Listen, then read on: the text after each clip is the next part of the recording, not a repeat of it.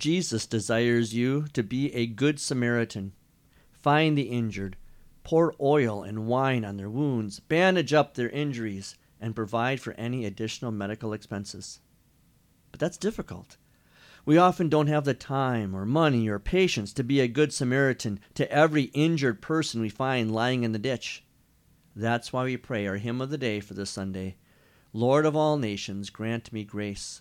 Verse 1 Lord of all nations, grant me grace to love all people, every race, and in each person help me view my kindred loved, redeemed by you.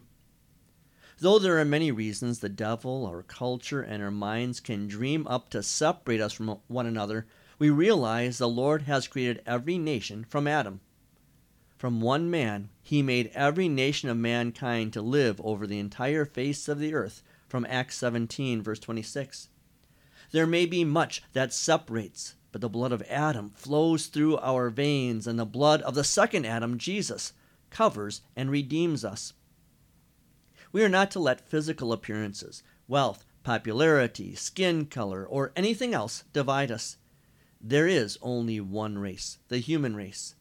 It should never be controversial to say that all lives matter the unborn, the elderly, those with lots of melanin, and those with little melanin in their skin. Jesus came to save all of humanity, not a select few. Psalm 98, verse 2 says, The Lord has made his salvation known. He has revealed his righteousness to the eyes of the nations. Verse 2 Break down the wall that would divide your children. Lord, on every side, my neighbor's good let me pursue. Bind them to me, and all to you. We often build walls to separate, fences to divide, and barriers to isolate. We pray that God would tear down these walls and build bridges Sin magnifies our division, but in Christ that sin is forgiven and removed.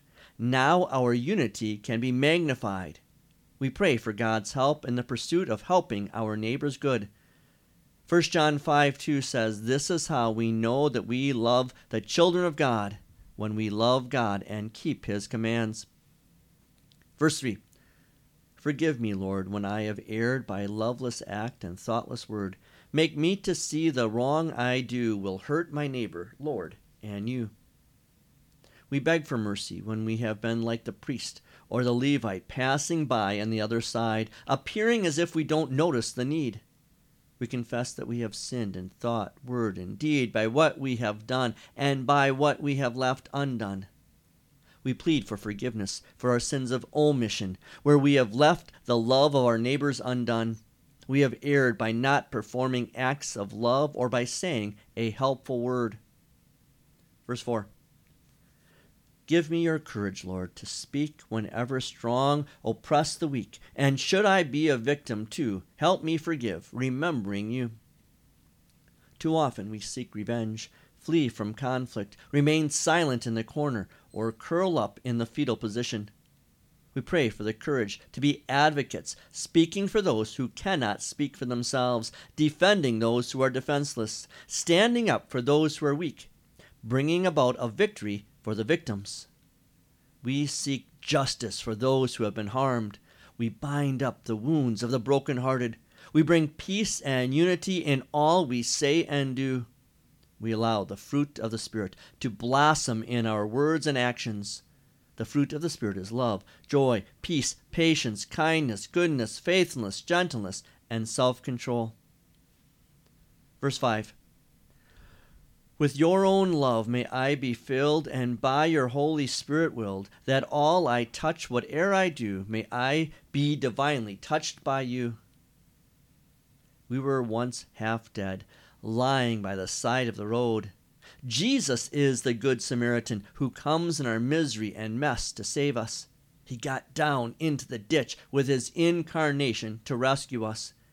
He binds up our wounds with the divine blood that flowed from his wounds on the cross. He cures our suffering by taking that suffering upon himself.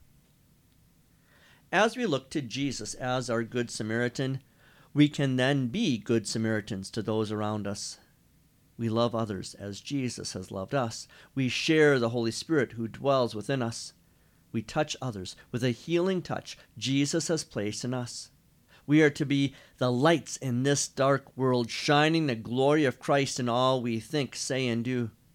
We are the means God can use to tear down the walls that divide, forgive as we have been forgiven, and love as we have been loved first.